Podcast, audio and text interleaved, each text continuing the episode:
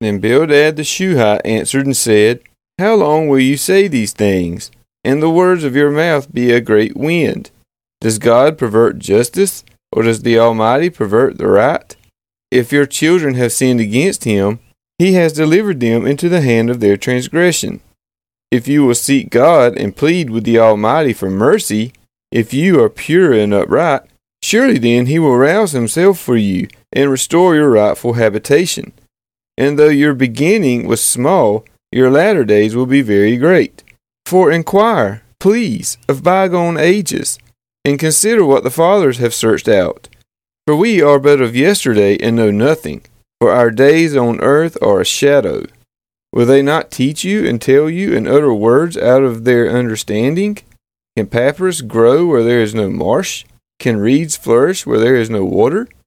While yet in flower and not cut down, they wither before any other plant. Such are the paths of all who forget God. The hope of the godless shall perish. His confidence is severed, and his trust is a spider's web. He leans against his house, and it does not stand. He lays hold of it, but it does not endure. He is a lush plant before the sun, and his shoots spread over his garden. His roots entwine the stone heap. He looks upon a house of stones. If he is destroyed from his place, then it will deny him, saying, I have never seen you. Behold, this is the joy of his way, and out of the soil others will spring. Behold, God will not reject a blameless man, nor take the hand of evildoers.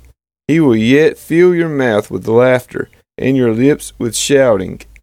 Those who hate you will be clothed with shame, and the tent of the wicked will be no more.